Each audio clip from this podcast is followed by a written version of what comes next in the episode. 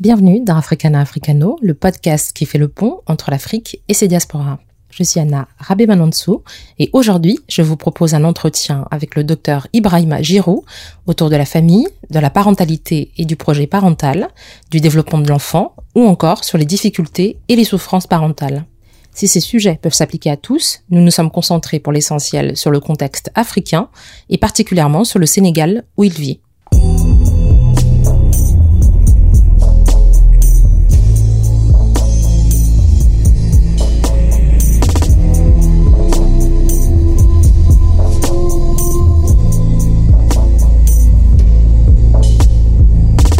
Docteur Ibrahim Giroud, bienvenue dans Africana Africano. Avant d'aller plus loin, est-ce que vous pouvez nous dire quelques mots sur vous, s'il vous plaît? Bonjour Anna, donc moi je m'appelle euh, Ibrahima Pierre-Louis Giroud. je suis docteur en psychologie cognitive, diplômé de l'Université de, Bourgogne en France. Et je suis au Sénégal depuis 2010. Euh, je suis rentré au pays pour euh, participer aux efforts de développement économique parce que je considère que c'est le Sénégal qui m'a qui m'a tout donné et que c'était un devoir pour moi, tout comme pour euh, l'ensemble de mes compatriotes, de revenir au pays et de participer aux efforts de développement. Donc, je suis papa de six enfants, euh, marié, et voilà. ce que je peux dire. Ça marche. Alors, puisque l'enfance et la famille seront au cœur de notre échange, euh, pourriez-vous nous dire justement dans quel modèle familial vous avez grandi? Moi, j'ai grandi dans un modèle familial un peu mixte du point de vue culturel, puisque mon père est un peu euh, est un métis, donc un métis franco-sénégalais. Mhm. Donc nous avons reçu une éducation à la fois française en partie et sénégalaise. Donc on a eu cette double éducation. Euh, maintenant, j'essaie de donner à mes enfants une éducation euh, beaucoup plus africaine. Voilà, c'est la partie qui a dominé en moi. Et justement, comment est-ce que ce modèle vous a impacté et, peut-être aussi influencé votre travail par la suite? Disons plus d'universalisme, parce que d'avoir euh, plus de plus de culture, de baigner dans plus de culture, de baigner également dans un contexte culturel comme notamment en, en Casamance où il y a plusieurs langues. Mhm. Donc on a accès à un foisonnement de, de, de, culture, à plusieurs langues, comme je l'ai dit, plusieurs façons de voir la vie. Donc euh, ça, ça, ça ouvre l'esprit à la, à la, diversité, à la, à la différence. Et j'ai été éduqué à voir la différence comme le, le summum de l'expression de, de, la, de la beauté universelle. Et ensuite, justement, dans, dans, votre travail, comment est-ce que ça a pu influencer? Que, Ou est-ce que ça a eu une influence particulière sur votre travail? ça, ça, a eu une influence particulière parce qu'en réalité, ça a facilité les contacts que j'ai. Moi, je suis psychologue, donc je suis amené à voir des gens de différentes nationalités. Hein. C'est des personnes que je vois, je vois pas des races, mhm. je vois pas des, des, cultures. Et ce qui a facilité ça, c'est euh, cette multiculturalité dans laquelle j'ai baigné enfant. Et donc, quelque part, j'étais préparé à pouvoir entendre plusieurs sons de cloche de, de, de, plusieurs endroits. Comme il dit un peu plus tôt, donc vous êtes euh, entre autres docteur en psychologie euh, cognitive. Mm-hmm. Qu'est-ce qui vous a poussé à vous tourner vers ce domaine, justement?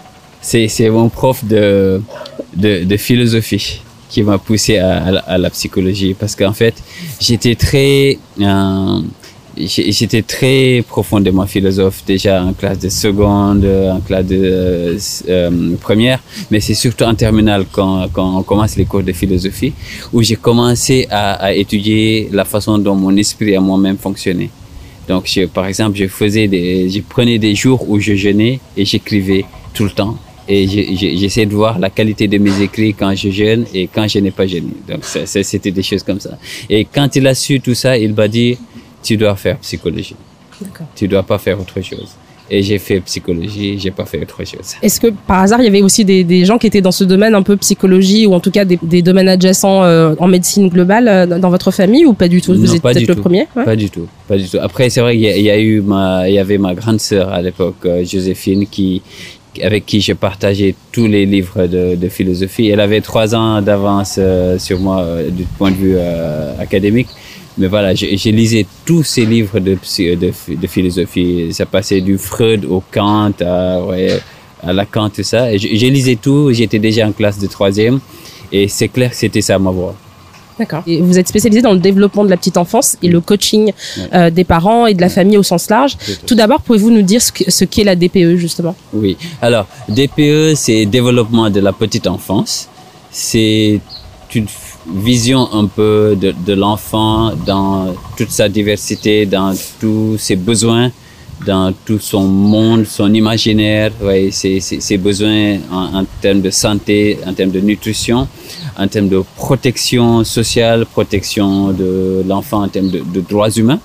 Mais c'est aussi le développement de l'enfant en termes de, de stimulation cognitive. Comment est-ce qu'on développe le raisonnement chez les enfants? Comment est-ce qu'on développe le langage chez les enfants? Comment est-ce qu'on développe le vocabulaire chez les enfants? Comment est-ce qu'on prépare les pays euh, notamment ici en Afrique, comment est-ce qu'on prépare les pays africains dans les 25 ans à opérer tous les changements qu'il faut pour être des pays émergents?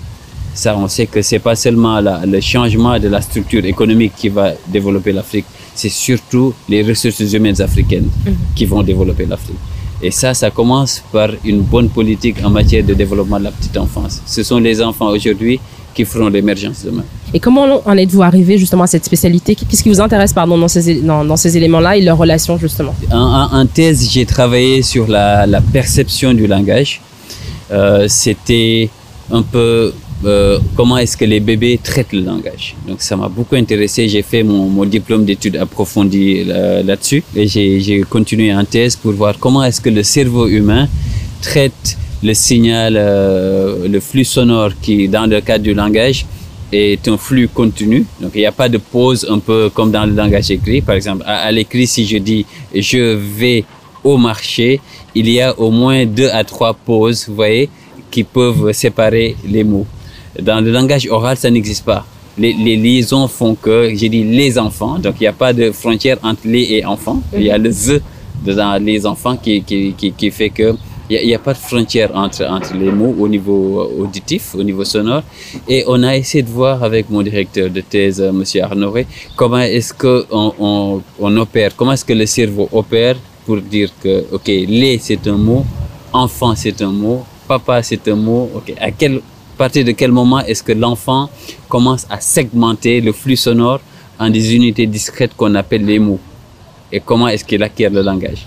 Et donc, c'est là que j'ai vu toute la beauté de, du, du, du, système euh, de, du cerveau, -hmm. euh, du développement de l'enfant. Et il était évident que le, le, le cœur du développement des ressources humaines, c'est cet enfant-là, c'est cette période-là de la vie de l'enfant où on peut poser des bases très certaines pour faire un adulte épanoui, un adulte stable émotionnellement, mais un adulte qui a un raisonnement logique qui tient la route. D'accord.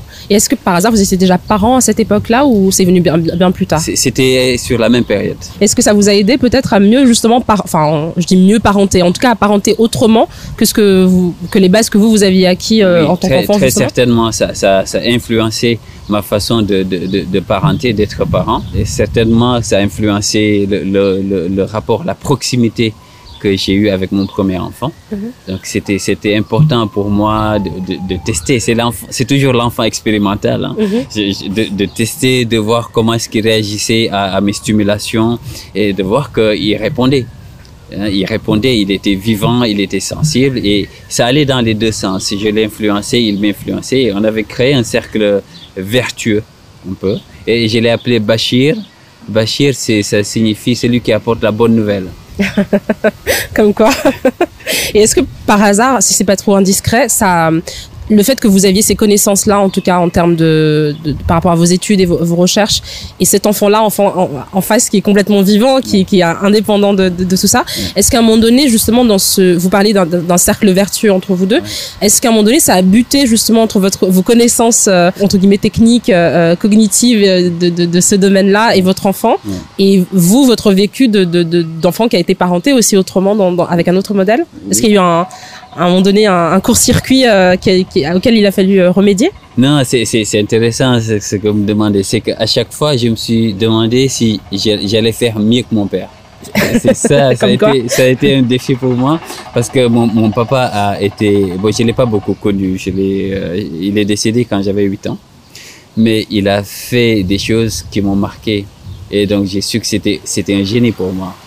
C'était un génie et j'ai toujours eu le sentiment de ne pas lui arriver à la cheville parce que moi je suis docteur en psychologie, ce qu'il n'est pas lui, il était un simple enseignant, mais il, avait une telle vision de la vie. Moi je me souviens de ces deux dernières années avant, avant son décès où j'avais un emploi du temps. Bon, il savait qu'il allait, il allait y passer, il avait un cancer. Mhm.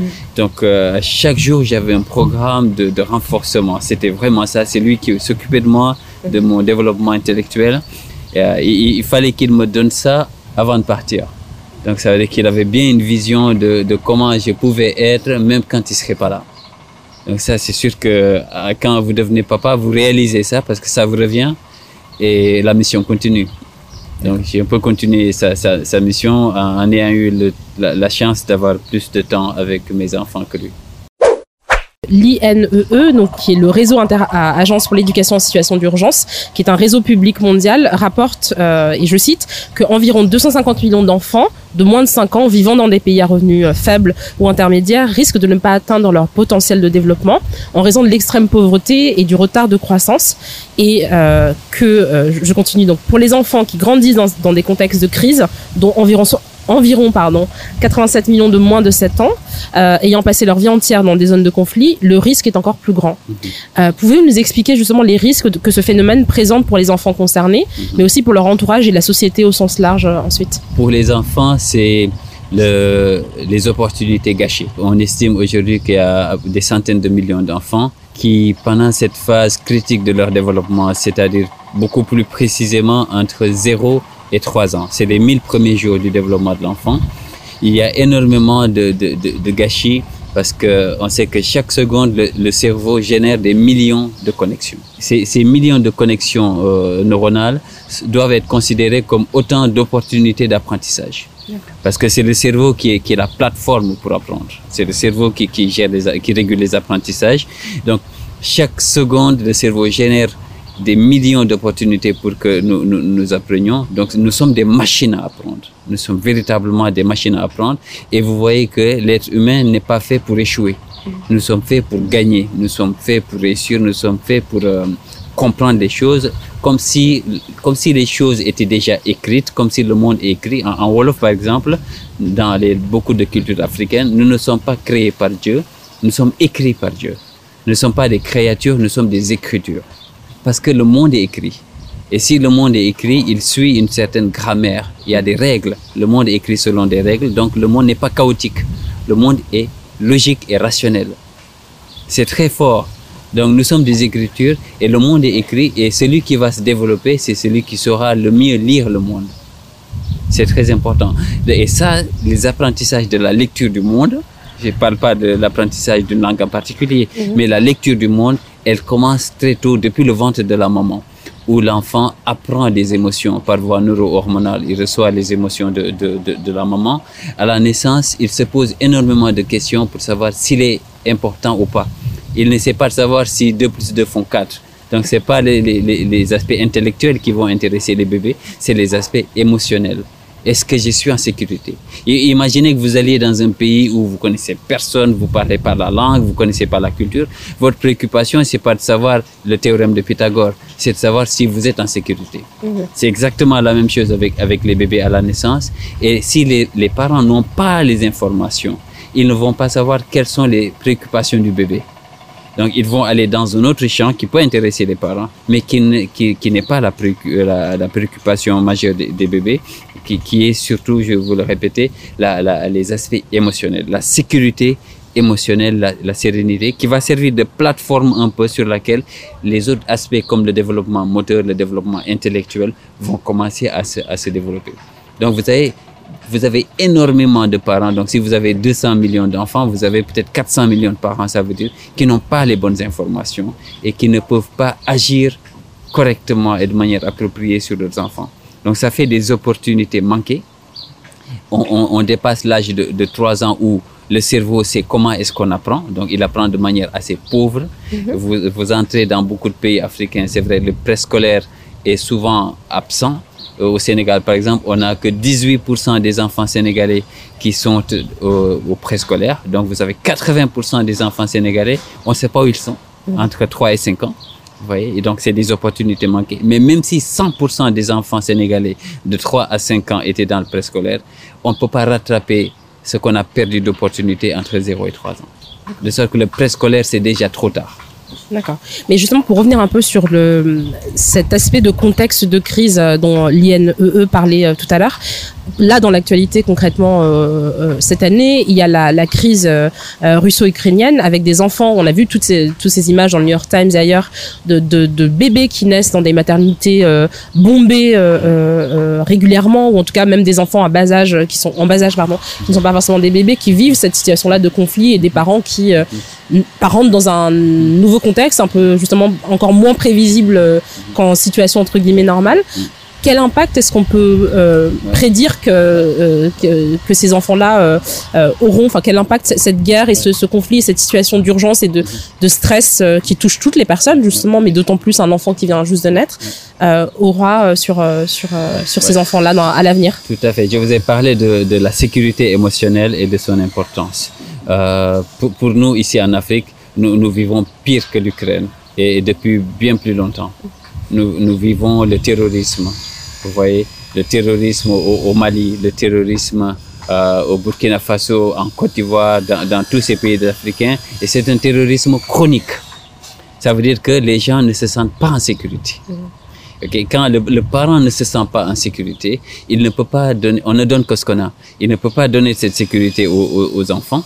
Et donc les, les enfants évoluent dans un environnement toxique. Et s'ils évoluent dans un environnement toxique, ils génèrent ce qu'on appelle le stress toxique. Avec la libération des hormones du stress qui vont avoir un effet dévastateur sur le développement euh, psychophysiologique, avec des, problèmes au niveau cardiaque, euh, des problèmes d'obésité, des problèmes de ceci et de cela, vous voyez. Mais et, et c'est pas le pire, c'est tout le sous-développement intellectuel et psychologique des, des, des enfants. Donc, c'est-à-dire que c'est comme si vous aviez un moteur de 4x4, vous voyez, très puissant que vous posez sur un vélo. Donc, le, le cerveau est très puissant, ok? C'est une vraie machine à apprendre, mais le contexte est tellement insécure, il y a tellement de stress, tellement d'anxiété, d'angoisse que la préoccupation du cerveau, ça ne va plus être les aspects intellectuels, ça va être les aspects liés au sentiment de sécurité. Ouais, à la survie. En, à la survie littéralement. Est-ce que je suis en sécurité? Est-ce que je vais survivre? Et donc ça fait que, vous voyez, l'essentiel de l'énergie de, psychologique, vous voyez, va être mise sur ces aspects de survie, alors qu'il y a les aspects, au-delà de, de, de, la survie, il y a les aspects de développement. Et donc c'est tout ça qui va être négligé et on va être des personnes sous-développées. Donc c'est ce qui se ce qui se passe en Afrique depuis depuis depuis depuis depuis des, des siècles, mm -hmm. depuis l'esclavage, depuis la colonisation et aujourd'hui le, le, le sous-développement qui tue des millions d'enfants par année. Et la, la malnutrition tue beaucoup plus que la guerre. Et la malnutrition a tué beaucoup plus que le Covid-19. C'est ça, c'est le, maintien des populations africaines, le maintien des parents africains dans, dans, la pauvreté est un véritable crime et une véritable violation des droits des enfants à se développer. C'est des crimes sur plusieurs générations. Moi-même, j'ai vécu ça. Mes enfants vivent ça. J'essaie de faire qu'ils le vivent moins que moi. Mm -hmm. Et ils, ils, le vivront, leurs enfants le vivront tant que nous sommes dans un contexte de sous-développement. Et est-ce que par hasard, euh, justement, le, on, vous parliez tout à l'heure de pérennisation et de maintien de ces populations-là dans, dans ces contextes-là de crise, est-ce que justement cette installation-là dans le temps, mmh. parce que du coup c'est pas forcément euh, des périodes intenses tout le temps, c'est pas tout, toute cette durée-là qui est intense, c'est par période, mmh. est-ce que cette installation-là dans le temps euh, donne peut-être des fenêtres pour rattraper certaines choses euh, parce que vous disiez tout à l'heure qu'entre 0 et 3 ans si on ne les a pas si on n'intervient pas euh, il n'y a pas de chance de re remédier à ces choses-là mais est-ce que au-delà de ça quand le contexte est, est c'est le seul contexte qu'on connaît mm -hmm. est-ce que dans le temps il y a un rattrapage qui est possible peut-être à des à des endroits justement euh, différents oui. qui peuvent peut-être pas tout régler, mais qui en tout cas peuvent essayer d'apporter un, un, équilibre euh, à l'enfant et même au-delà de ça, à, à, la famille globalement Oui, tout à fait. Donc, comme je vous ai dit, euh, dans, dans, notre cosmologie, euh, le, le, monde est écrit, mm -hmm. le monde est positif. Mm -hmm. Le monde est positif et, et le, la, la, vie est, est positive. C'est que, on dit chez nous, la, la vie ne meurt pas. Ça, c'est très important. ça veut dire que il y a énormément d'opportunités de développement. Est-ce qu'on les saisit ou pas? C'est ça la question. Mais en permanence. les opportunités de se développer sont bien présentes. Voyez, c'est pour ça que l'idée, l'idée de se sentir condamné par le passé euh, n'a aucun sens. Ouais, on peut bien voir le contexte objectif, mais il y a, il y a une réalité au-dessus de ce contexte-là, c'est que les, les opportunités pour se, développement, euh, se développer personnellement, se développer en tant que famille, puis se développer en tant que société, elles sont réelles. Donc il, y va que du, du choix des Africains de, de, de, saisir ces opportunités, de se faire confiance, de faire confiance dans, dans, dans leur propre capacité et de ne pas chercher à rattraper un retard, un retard qu'on n'a pas. On n'est pas en retard par rapport aux autres. On est en retard que par rapport à soi-même. On est en retard parce qu'on aurait pu arriver là, on n'y est pas. En ce moment, on est en retard, mais on n'est pas en retard par rapport aux autres.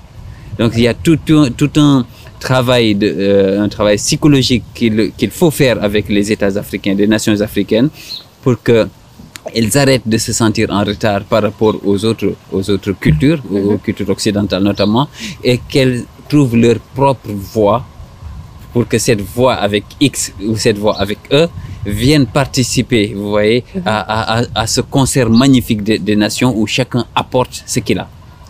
Donc relativiser euh, en tout totalement, D'accord, ça marche.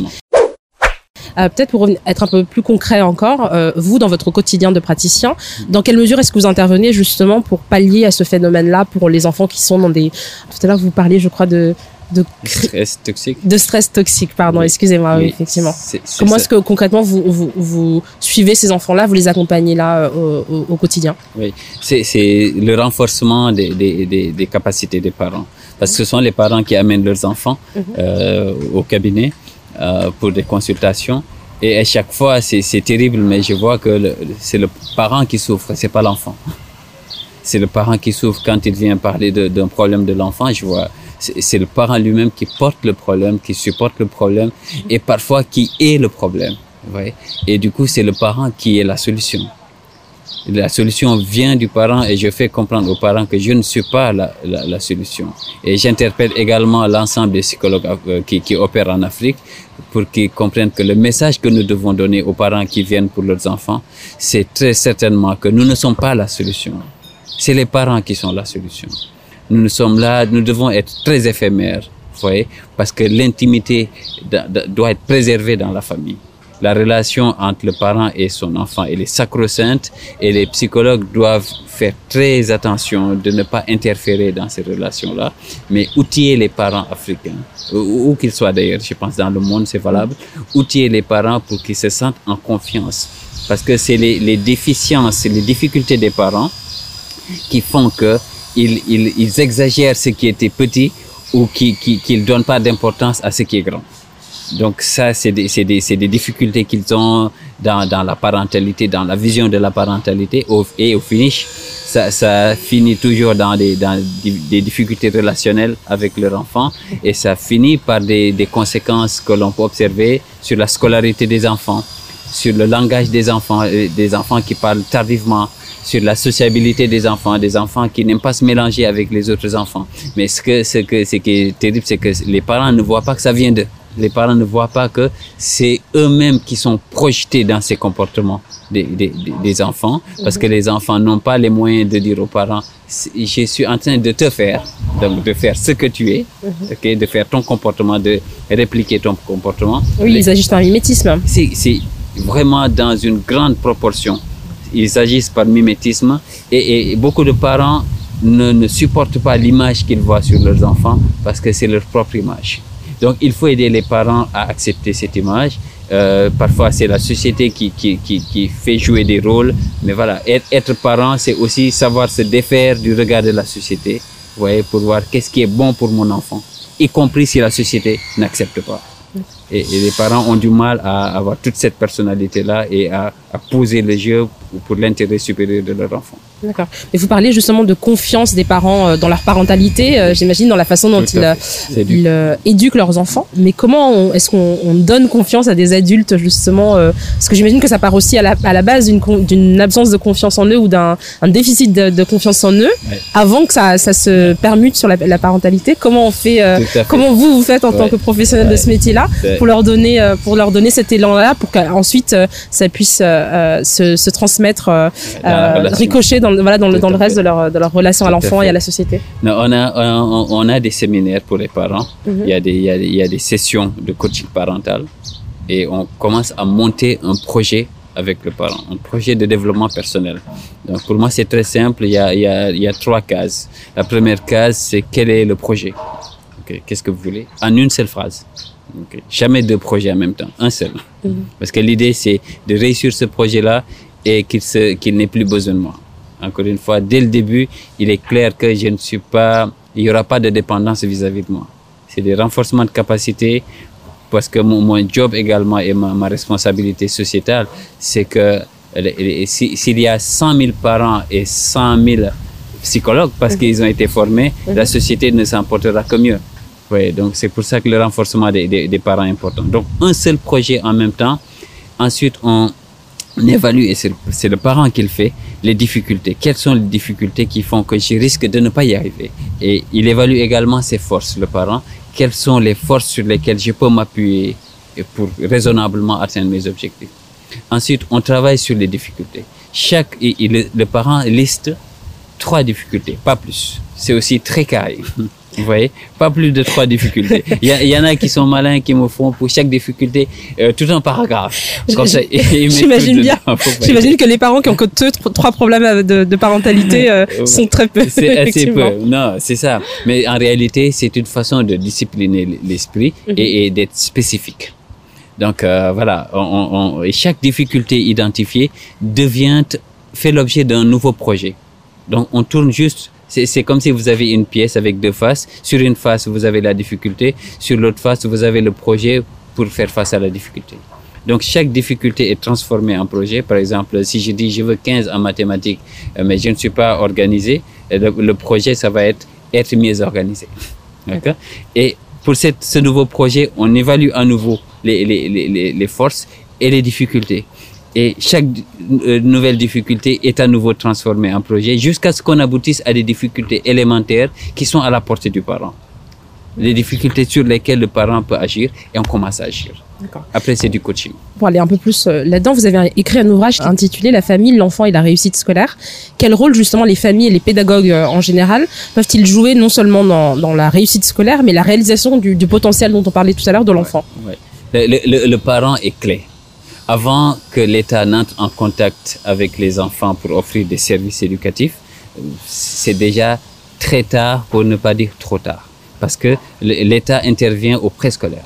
Et la vie ne commence pas au préscolaire. Tout à fait. Il y a entre 0 et, et 3 ans, il y a 1000 jours, voire même plus, pendant lesquels l'État est absent du point de vue éducatif. L'État est présent du point de vue de la santé parce qu'il y a déjà les consultations prénatales, postnatales, et l'État est présent. Je suis pas en train de dire que l'État est absent, mais je suis en train de dire que le service éducatif, donc le ministère de l'Éducation nationale, est absent pendant la phase la plus importante de la vie de l'individu. Donc, qui va faire le travail? C'est le parent. OK? Et les bases d'une réussite au préscolaire, à l'élémentaire, au collège, au, au lycée et à l'université sont bien établies aujourd'hui scientifiquement, c'est la petite enfance. C'est-à-dire que euh, des investissements réussis sur la petite enfance permettent de prédire voyez, des réussites sur tout le long de la vie et que le, regard attendrissant du parent, l'attention du parent, les, échanges, les, chansons, les berceuses, voyez, le, le comptage, les choses simples que nous faisons avec nos enfants euh, pendant les premières années de la vie, ces, ces investissements-là ont un effet sur tout le long de la vie. Les, les- actions parentales, les, les- comportements parentaux ont un effet sur tout le long de la vie. Je vous donne un exemple simple. Quand vous éduquez votre enfant, vous essayez de faire, vous, vous essayez de trouver une référence, vous essayez d'avoir un modèle. Et le premier modèle qui vous vient à l'esprit, vous pouvez le rejeter ou pas, mais c'est comment est-ce que vous avez vous-même été éduqué. Donc ça, c'est pour vous donner un exemple très concret. Ben, c'est comme ça également sur tous les autres aspects intellectuels, les aspects moteurs, les aspects comportementaux.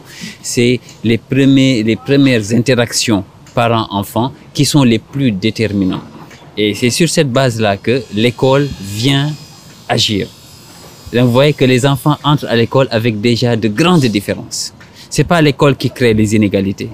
L'école les approfondit. C'est-à-dire que vous, vous entrez à l'école bien préparé. L'école offre ce qu'il faut pour que vous décolliez. Vous continuez à, à vous épanouir, ainsi de suite. Idéalement. Si vous avez, si vous tombez sur des enseignants comme comme ceux sur lesquels j'ai pu moi tomber, je, je, je les en remercie éternellement. Si on est mal préparé par les parents, par la famille, par la communauté, entre les, entre 3 et pardon entre 0 et 3 ans puis entre 3 et 5 ans euh, les, les chances de trouver sa place à l'école sont proches de zéro. Les chances de comprendre ce qu'on nous raconte à l'école sont proches de zéro. Et si on comprend pas à l'élémentaire c'est compliqué de comprendre quand c'est plus complexe. Alors qu'on a eu des difficultés à comprendre quand c'était plus simple. Mais je suis pas en train de dire que c'est fini. Encore une fois, la, la vie, elle est faite d'opportunités et on ne peut pas, parce que une partie de la vie a été difficile, penser que toute la vie sera difficile. Ça, c'est une chose. Et l'autre chose, c'est euh, on, évite, je pense aujourd'hui le débat est en train de maturer au Sénégal, on évite de faire croire que si quelqu'un ne va pas à l'école, il aura échoué sa vie. Ça n'a absolument rien à voir. La vie est beaucoup plus grande que l'école et l'école est une, une porte qui ouvre sur la vie, mais il y a des centaines de milliards d'autres portes. Ouais. Et on fait en sorte que les connaissances qui permettent de, de, de, de trouver sa place dans la société, elles soient disponibles à l'école, mais qu'elles soient disponibles partout. À la maison, à la radio, à la télé, euh, au, au supermarché, chez l'oncle, chez la tante. Ce sont des connaissances qui importent et non pas la structure physique qu'on appelle école qui, qui accueillerait les enfants. Oui, ça ne doit pas être proportionné à la valeur euh, que l'individu devrait avoir en société, en tout, Tout cas, à fait. dans Tout à l'idéal. fait. Dans l'idéal. J'aimerais revenir sur un, sur un point qui, je pense, euh, est assez euh, euh, important dans votre pour la société, mais d'autant plus dans votre ligne de, de, de travail. C'est le discours de l'enfant qui a beaucoup évolué entre le 20e et le 21e siècle en particulier, de même que pour l'individu dans la société. Entre vos débuts et aujourd'hui, comment le discours sur l'enfant, sur les parents et la parentalité a évolué, aussi bien en France que vous avez que, que vous connaissez, que vous avez connu, et le Sénégal. Justement, comment est-ce que ça a évolué sur ces, ces deux, territoires-là en particulier? Oui, c'est c'est marrant parce que oh, nous sommes des cultures différentes et pourtant Et pourtant. et Je crois qu'on a, on a, déjà un peu commencé à toucher à ça, mais j'aimerais bien particulièrement avoir votre fait. point de vue sur cette évolution-là. tout, tout à fait, tout à fait. C'est que aujourd'hui le parent sénégalais et le parent français ont le même problème. Vraiment, ils ont le même problème, les mêmes euh, mauvaises questions sur les, les- les- leurs enfants. Ils souffrent euh, pour leurs enfants au lieu d'être le coach de leur enfant. Euh, et donc ils prennent la souffrance de leur enfant au lieu de la comprendre. Ok, Ils prennent la place de leur enfant dans cette souffrance au lieu de garder la leur, de sorte que ils, ne- ils ne sont plus en mesure. euh, Cette distance bienveillante dont on parlait, vous voyez, euh, elle, elle est complètement grignotée par les angoisses du parent, par ce que j'appelle les mauvaises questions des, des- des- des parents. Et vous voyez, avant, le parent sénégalais avait beaucoup de recul, mais parce qu'il n'était jamais seul à éduquer son enfant. C'était toute la communauté qui faisait la grossesse. On, on- fait la grossesse à deux, mais elle est réussie par la communauté. Mhm. On fait un enfant à deux, mais cet enfant est éduqué par la communauté. Donc il y avait un contrat entre les parents biologiques et la communauté, de sorte que la mission de la parentalité, elle était allégée pour tout le monde. Donc je- je- il n'était pas question que je, je fasse le bon et le, le méchant en même temps. Aujourd'hui, les parents sont réduits à faire ça. Vous voyez et, le, discours est passé, euh, vous parlez d'évolution du discours, le discours est passé de, de, parents qui ont confiance en eux, qui savent où ils, ils, ils vont, qui, qui donnent la direction. On avait des directeurs qui donnaient la direction à des parents qui sont dans le doute et qui, qui cherchent les psychologues comme nous, vous voyez, qui, qui s'organisent en communauté, vous voyez, qui, qui, qui, se, qui se remettent en question. Il y, en avait beaucoup moins avant. Donc, on- on- il y, a, du bon et du mauvais dans cette remise en question. C'est quand le parent se remet systématiquement en question parce qu'il a, il a flanqué une gifle à son enfant, vous voyez, à un moment donné, l'enfant ne sait plus ce qu'il faut retenir de ses parents parce que son, son comportement est ambivalent. Ce qui aide l'enfant, c'est un seul comportement lisible, univoque. Vous voyez?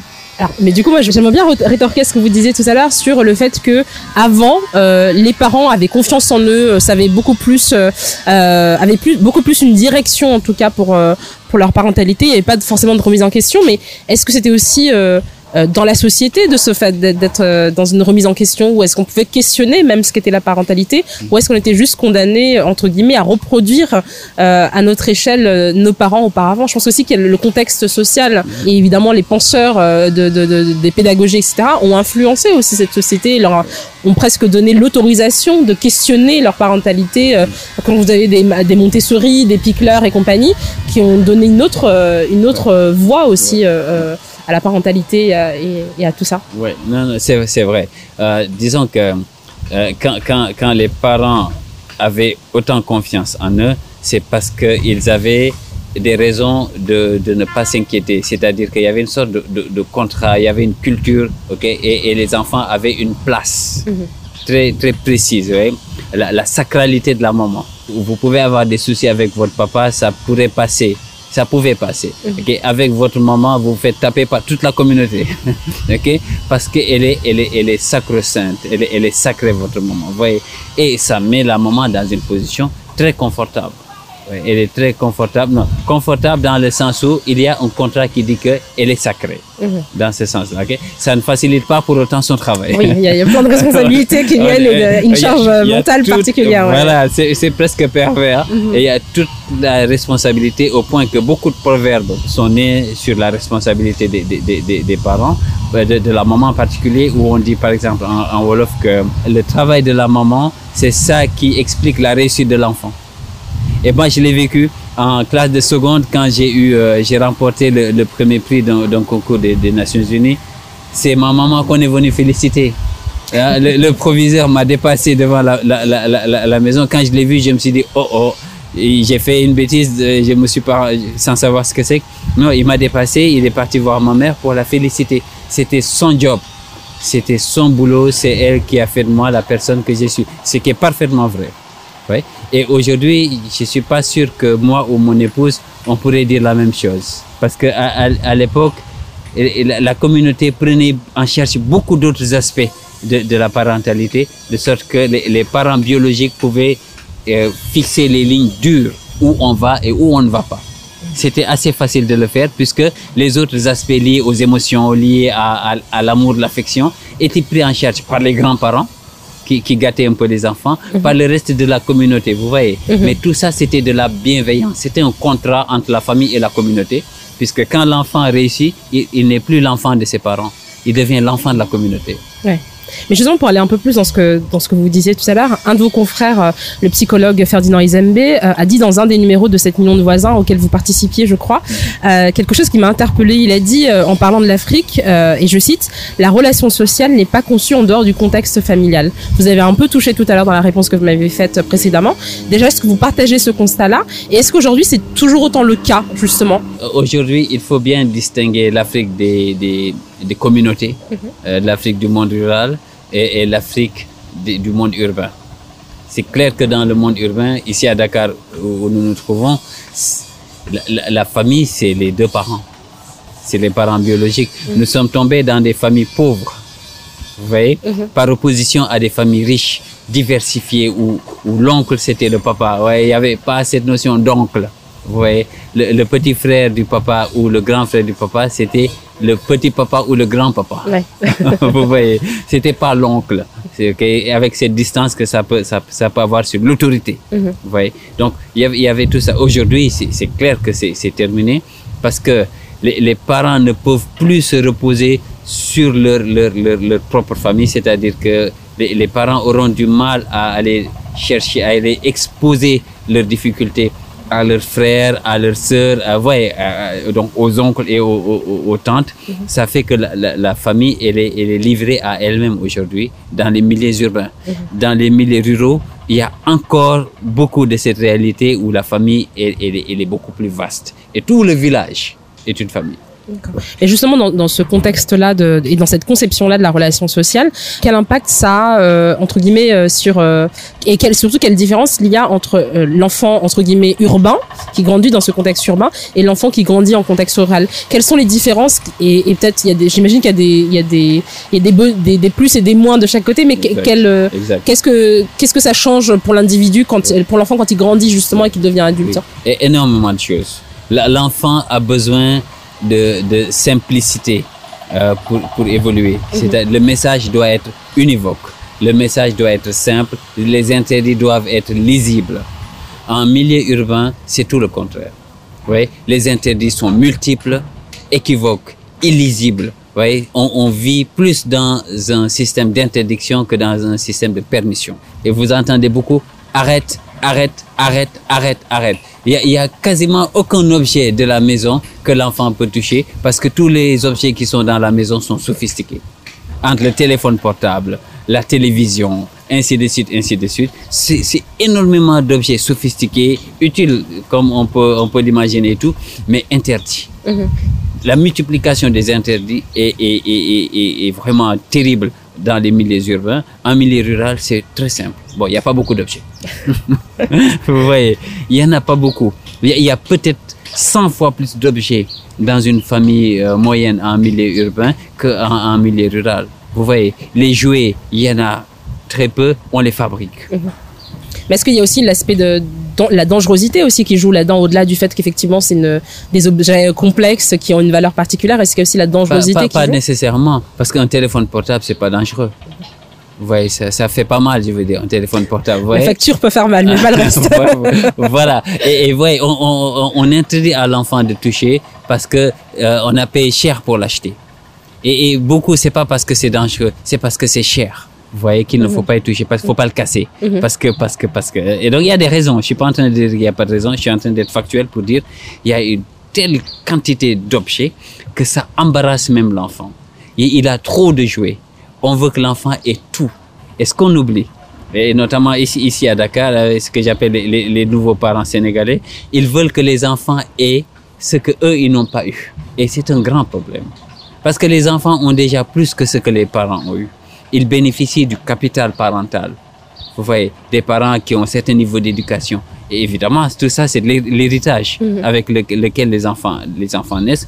Mais les parents, quand ils disent ils veulent que les enfants aient plus, ils parlent souvent d'aspects matériels Pas forcément du reste. et pas forcément du plus important. Vous voyez, parce que sur les aspects spirituels, les enfants ont déjà plus que les parents. Parce qu'ils sont nés dans un contexte différent, avec des parents qui sont peut-être eux-mêmes plus... Je vous disais, moi je suis docteur. Mon, mon père n'était qu'un enseignant. Pas, quand je dis n'était Oui, qu'un non, enseignant. non, je- on- je on se comprends bien, oui, oui, bien sûr. ouais. Voilà, et, et pour toute ma famille, c'est- comme ça. Nous avons dépassé le niveau que notre papa avait, vous voyez. Donc sur, sur le plan purement intellectuel, nous avons donné à nos enfants beaucoup plus que ce que nous avons re- euh, euh, reçu et qui est en réalité le plus important. Mais on va laisser là le plus important pour aller penser aux autres aspects, les moins importants et leur donner une importance qu'ils n'ont pas, les aspects matériels. Tous les jouets que nous n'avons pas eus, on veut que les enfants les aient. Et il y a tellement de jouets dans, dans la maison que l'enfant commence à stresser à cause de tout ça. Parce que l'opulence crée du stress. Vous voyez, il y a trop de choses alors qu'avec tout, on ne peut rien faire. C'est avec rien qu'on peut tout faire. Justement, est-ce que du coup, euh, on- quand on parlait tout à l'heure de l'enfant entre guillemets dans le contexte urbain et dans le- le- l'enfant dans le contexte rural, est-ce que justement le manque ou l'opulence aujourd'hui, comme euh, comme peut-être ça a pu l'être euh, d'une autre manière euh, précédemment, influe sur la relation sociale? Parce que vous parliez tout à l'heure du du jeu et de la matérialité, de vouloir donner plus à nos enfants, etc. Et je crois, si je, je, je me rappelle bien, que vous disiez dans un article euh, que ce n'est pas tellement euh, les jouets qui sont importants, c'est de jouer avec son enfant. Tout à fait. Donc est-ce que est-ce que du coup cette euh, l'absence ou la, la présence du jeu au-delà de l'opulence ou de- de- du, du manque entre guillemets matériel Mhm. influe sur cette relation-là et peut permettre un, un développement différent de l'enfant et aussi aussi de l'adulte euh, qui, qui parente? Tout à fait. Et, euh, et ça, ça influence la relation, la qualité de la relation. Parce qu'aujourd'hui, notamment ici, beaucoup de parents travaillent, euh, ils ont ils ont une nouvelle vision de la famille. Vous voyez, ils veulent être beaucoup plus proches de leurs enfants que leurs parents n'ont été avec eux. Donc, ils, ont un nouveau modèle de, parentalité qu'ils ne peuvent pas mettre en œuvre. Parce que la réalité de la vie est telle que parfois vous partez en mission, parfois vous, travaillez tous les jours. Vous ne pouvez pas être, avec votre enfant comme vous le souhaitez. Et il commence à générer un peu de culpabilité, un peu de, de ouais, beaucoup, beaucoup de remords. Et vous voyez, la Covid-19 a eu ça d'intéressant que d'un seul coup, tous ceux qui souhaitaient être avec leur enfant tout le temps ont été avec leur enfant tout le temps.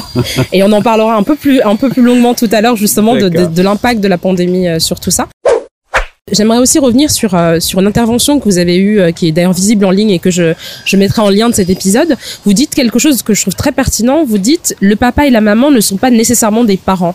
Le parent est une compétence alors que le papa et la maman sont des institutions et peuvent dysfonctionner. Le parent, lui, ne dysfonctionne pas. Il n'a même pas besoin d'être vivant. Et puis vous rajoutez, pour les musulmans, leur parent c'est le prophète. Pour les chrétiens, c'est Jésus. Le parent est une compétence éternelle. Plus loin, vous, vous, vous dites quelque chose. Vous dites que c'est une chance. euh, c'est par chance, pardon, que la figure du parent coïncide avec le père et ou la mère. Et vous rajoutez, euh, là, je, je- vous cite encore que la parentalité dépasse le seul cadre biologique.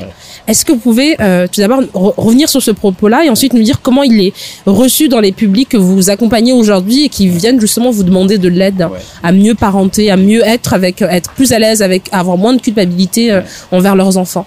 Oui, c'est- très juste. C'est que la, parentalité est une compétence, c'est la capacité à un certain nombre de, valeurs clés. La première des valeurs, c'est la diminution du nombre de valeurs enseignées. Voyez, je dis aux parents, si, vous êtes un enseignant, si vous voulez enseigner, ça va poser un problème. Voyez, parce que le, parent serait tenté d'enseigner énormément de choses, enseigner tout ce qu'il sait. Voyez, donc il passe à côté du dosage. Voilà pourquoi une des premières, la, la plus grande valeur, c'est la limitation des valeurs. Ok, moins de valeur, mieux de valeur. Par, eh, par exemple, si si j'ai que une seule valeur sur laquelle je suis à cheval, ben, j'enseignerai que celle-là. Et la meilleure façon de l'enseigner, ce n'est pas verbalement, c'est dans les actes. Oui, la consistance, quoi. La, consistance parentale, véritablement. Vous voyez, l'enseignement euh, chez le parent est un grand risque.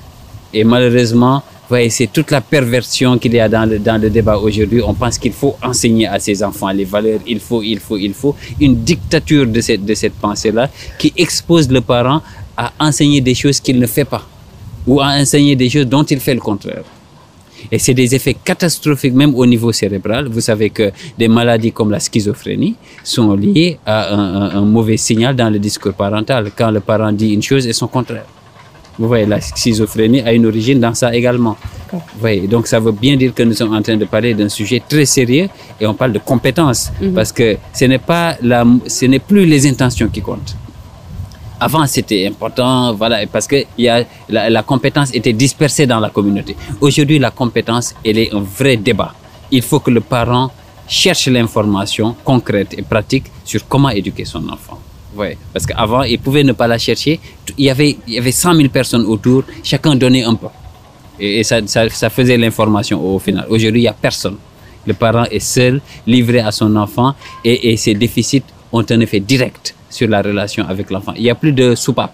Ouais. Il y a plus Même, il y a toujours une juxtaposition entre la, la, la théorie et ce que les autres disent et notre enfant qui est unique et, euh, et qui, euh, et qui doit être parenté Oui, oui, dans tous les cas. dans, dans tous les cas, mais de, Ouais. surtout de, Ouais. par rapport à lui, en fait, Ouais. par rapport à ce qu'il est lui et pas ce qu'est la généralité des enfants. Exactement. Voyez, donc on est, c'est, très juste ce que vous dites. Voyez, donc cette, cette dictature de la, de la pensée fait que le, le parent n'est pas en train de, pa- de parler et d'agir avec l'enfant réel qui est en face de lui, mais avec un enfant qui est construit également par la société. Vous voyez, donc le parent joue un rôle et s'attend à ce que l'enfant joue le même rôle ou joue également. Oui. Vous voyez, sauf que l'enfant ne s'attend pas à jouer. L'enfant s'attend à, à, à vivre, à être comme il est. Vous voyez. Donc on, on, est, on part déjà dans, sur des bases de dialogue qui sont, qui, sont, qui sont faussées. Donc la limitation des nombres de valeurs, elle est la valeur la plus importante aujourd'hui. Ce n'est pas d'être bien. Ce n'est plus de dire la vérité. Ce n'est plus, non. La valeur la plus essentielle aujourd'hui, c'est de limiter le nombre de valeurs qu'on va enseigner aux parents. Une seule valeur, ce serait déjà pas mal si on est à cheval sur cette, cette valeur-là. Pourquoi? Parce que c'est comme si vous avez un, un- des wagons et vous avez plusieurs locomotives. Vous voyez? Vous pouvez choisir n'importe laquelle de ces locomotives, elle vous amènerait là où vous voulez aller. Chacune des valeurs, si elle est suffisamment cardinale, elle peut amener l'enfant à bon port. Donc une seule valeur suffit. Il n'y a pas besoin de brancher tout- tout- tout- toutes les locomotives. Pour rebondir sur ce que vous venez de dire, tout à l'heure, vous disiez quelque chose qui était beaucoup plus intéressant encore. Vous disiez la clé, quand euh, les parents viennent euh, vous voir, ils se, ils, se rendent, ils se rendent pas compte que la clé, c'est eux. Ça, tout part d'eux. Et on parlait à l'instant du fait que la façon dont la, le parent parente doit être adapté à l'enfant qu'il a en, en, en, face et que donc du coup l'enfant a sa, entre guillemets, sa propre partition dont il n'est pas au courant à jouer là-dedans. Et donc c'est peut-être aussi de lui que doivent partir beaucoup de choses. Et du coup, vous, dans, dans, votre, dans votre approche, quel, quel rôle vous donnez aux enfants une fois que vous avez effectivement euh, fait cette approche-là avec les, les, parents, vous les, leur avez donné les clés euh, pour euh, justement être un peu plus confiants dans la façon dont ils parentent. Quel travail vous faites avec ces enfants-là pour leur dire, bah écoute, on est là pour entendre tes besoins et savoir quels sont, évidemment selon leur âge, quels sont tes besoins et comment on peut les adresser et avoir une meilleure relation ouais. avec le parent en face? Il y, a, il y a un travail sur moi en premier. Parce qu'en réalité, dans, dans, dans le dialogue avec, avec les parents, je dois laisser voir que euh, je ne suis pas la solution. Ça, c'est très clair. Euh, ça veut dire que je, je, je, je mets euh, dans, dans, dans, dans, le discours des informations claires que vous êtes la solution. Vous voyez que vous, dans, toutes les familles, il peut y avoir des, dysfonctionnements, mais on peut les gérer. C'est-à-dire qu'il faut voir que le parent vient avec une certaine culpabilité. Mmh. Ouais. y compris s'il met la faute sur l'enfant. Et, et, beaucoup mettent la faute sur la difficulté de l'enfant. J'ai un enfant difficile, j'ai un enfant qui, mon enfant ne m'écoute pas. Mais en réalité, le parent dit, mon enfant ne m'écoute plus. C'est très différent. Mm. Parce qu'en ce moment, s'il si, disait mon, mon, enfant ne m'écoute plus, la question légitime c'est depuis quand est-ce qu'il a cessé d'écouter? Vous voyez Et pour quelle raison? Et pour quelle raison Ok? Parce que c'est le parent qui, qui crie beaucoup. C'est le parent qui, qui dysfonctionne c'est le parent qui n'a pas l'économie de la parole. C'est le parent qui ne sait pas éduquer avec le regard. C'est le parent qui ne sait pas un certain nombre de choses pratiques. Mmh. Ouais, mais qui a usé et abusé un peu. Abusé, c'est peut-être trop fort, mais en tout cas qui, qui a mal utilisé ouais, son autorité. Alors qu'une simple cuillerée à café d'autorité, voyez, ça suffit parfois puisque le reste, ça doit être dans l'ordre des possibilités. C'est-à-dire que l'enfant doit pouvoir se tromper, il doit pouvoir essayer, il doit pouvoir ceci, ainsi de suite, ainsi de suite. Et qu'on lui dise, yeah, euh, si tu tombes, euh, on sera là, on va se relever ensemble. Vous voyez? Mmh. Parce qu'en réalité, les, les, parents ne conçoivent plus l'éducation des enfants comme un voyage, ok? Où il s'agit de définir la destination. Il faut dire où on va. Mmh. Et quand ils interdisent des choses, ils expliquent pas pourquoi. Quand ils permettent des choses, on sait plus pourquoi. Mmh. Quand ils amènent des cadeaux, c'est hors contexte. Oui, mais parfois c'est pour se déculpabiliser, notamment en milieu urbain où on n'est pas, on culpabilise de ne pas voir ses enfants et on déculpabilise quand on achète des cadeaux. Voyez, et les cadeaux ont perdu le sens qu'ils devaient avoir. Le premier cadeau dont les enfants ont besoin, c'est, c'est le sourire des parents. On n'arrive plus à magnifier le sourire du parent. On essaie de le remplacer par d'autres objets, la matérialité du cadeau. Mmh. Alors que le cadeau le plus beau, il n'est pas matériel. C'est quand, quand, le sourire du parent éclaire le visage de l'enfant, c'est le plus beau cadeau qu'on puisse offrir à, à, son enfant. Et ce sont des, les choses les plus simples et qui ne coûtent rien du tout. Les parents passent à côté. Donc, dans la thérapie, vous voyez bien que c'est le parent qu'il faut renforcer, mmh. vous voyez, pour qu'il se remette en valeur lui-même. Que le parent prenne du temps pour lui. Et beaucoup de parents culpabilisent, euh, ils n'ont pas de temps pour leur enfant, ils savent plus s'ils doivent euh, quitter leur travail pour aller s'occuper de leur enfant, mais finalement ils savent que s'ils quittent leur travail, ça va être super compliqué. Ils disent mais ça va être compliqué, oui, faisons simple. faisons simple. Pourquoi faire compliqué? Vous ne pouvez pas laisser votre travail, vous devez travailler, oui. C'est pas la quantité du temps passé avec votre enfant qui compte. Ça n'a jamais été une question de quantité de temps. C'est une question de qualité de temps. Vous avez cinq minutes. Si vous faites tout pour que ces cinq minutes se passent bien et que vous donnez des signaux à votre enfant qu'il est important pour vous, l'enfant, ça lui suffit. Si vous avez 5 heures de temps avec votre enfant et s'il sent que vous êtes 5 heures, vous avez 5 heures avec lui pendant lesquelles vous êtes sur autre chose, il n'a aucun signal de vous qu'il est important. C'est comme un radar qui envoie en permanence des signaux pour voir s'il est important. OK? S'il n'y a rien qui revient, notamment quand le parent est au téléphone alors que le bébé est en train de regarder euh, est-ce que je suis important pour toi ou pas, mm -hmm. vous voyez? Mm -hmm. Vous pouvez rester 10 heures de temps avec votre enfant celui qui aura fait 5 minutes de qualité aura gagné. Merci d'avoir écouté la première partie de cet entretien. Je vous donne rendez-vous dans quelques jours pour découvrir la suite. Il y sera question de foi, de la figure du père et de ceux qui cherchent à parenter autrement, de l'investissement de l'État dans les parents, de parentalité en temps de Covid, de compromission du projet éducatif, du principe de réalité et du rôle du stress dans la parentalité, ou encore des notions d'imperfection et de désir d'enfant. À bientôt sur Africana Africano.